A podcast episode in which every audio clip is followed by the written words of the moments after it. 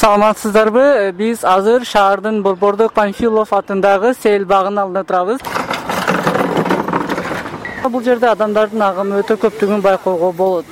Аба ырайы өтө ыстык.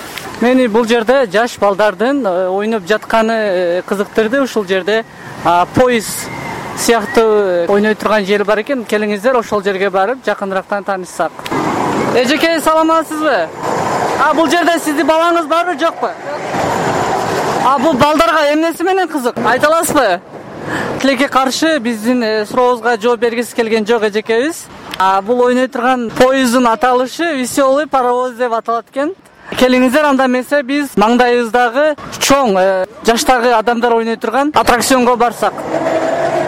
Ал жанагы биз түшкөнгө машина бул жерде биз көрүп турган аттракцион көрүнүшү жүздүккө окшоп оролгон сыяктуу экен. Азыр адамдар чыгып бул жерден учуп жатышат. Өтө кызыктуу. Бул ойночу аттракцион жашы сегиз жаштан жогору жаштарга мүмкүндүк берилет экен чыкканга. Ал эми өтө кооптуу экен ошондуктан. Жакшысыңбы ооба. Сен азыр бул жерге чыгайын деп турасыңбы ооба. Сен бул жерден коркпойсуңбу жоқ өйткені страшный емес сен аталышын білесің бе бұл аттракционды а бұл жерде арқандай адамдарды кезіктіруге болады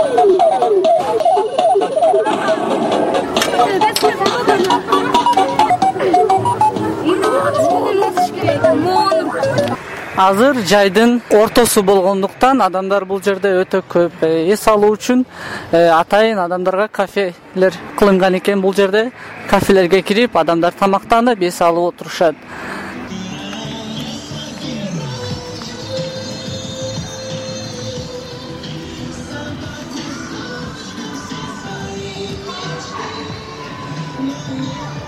Э, бул парк эмнеси менен сизге кызыктуу? Балдар менен журт менен балдарыңыз менен тез тез келип турасызбы ооба сага эмнеси менен кызык бул жер балык менен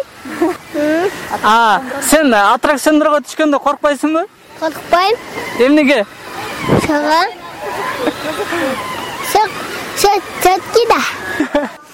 да биз азыр панфилов паркынан чыгып кетип жатабыз бул жердеги жалпы эле парктын өзү кызыктай мага өтө жакты. Ичинде адамдар дагы көңүлдүү эс алышканын айтышат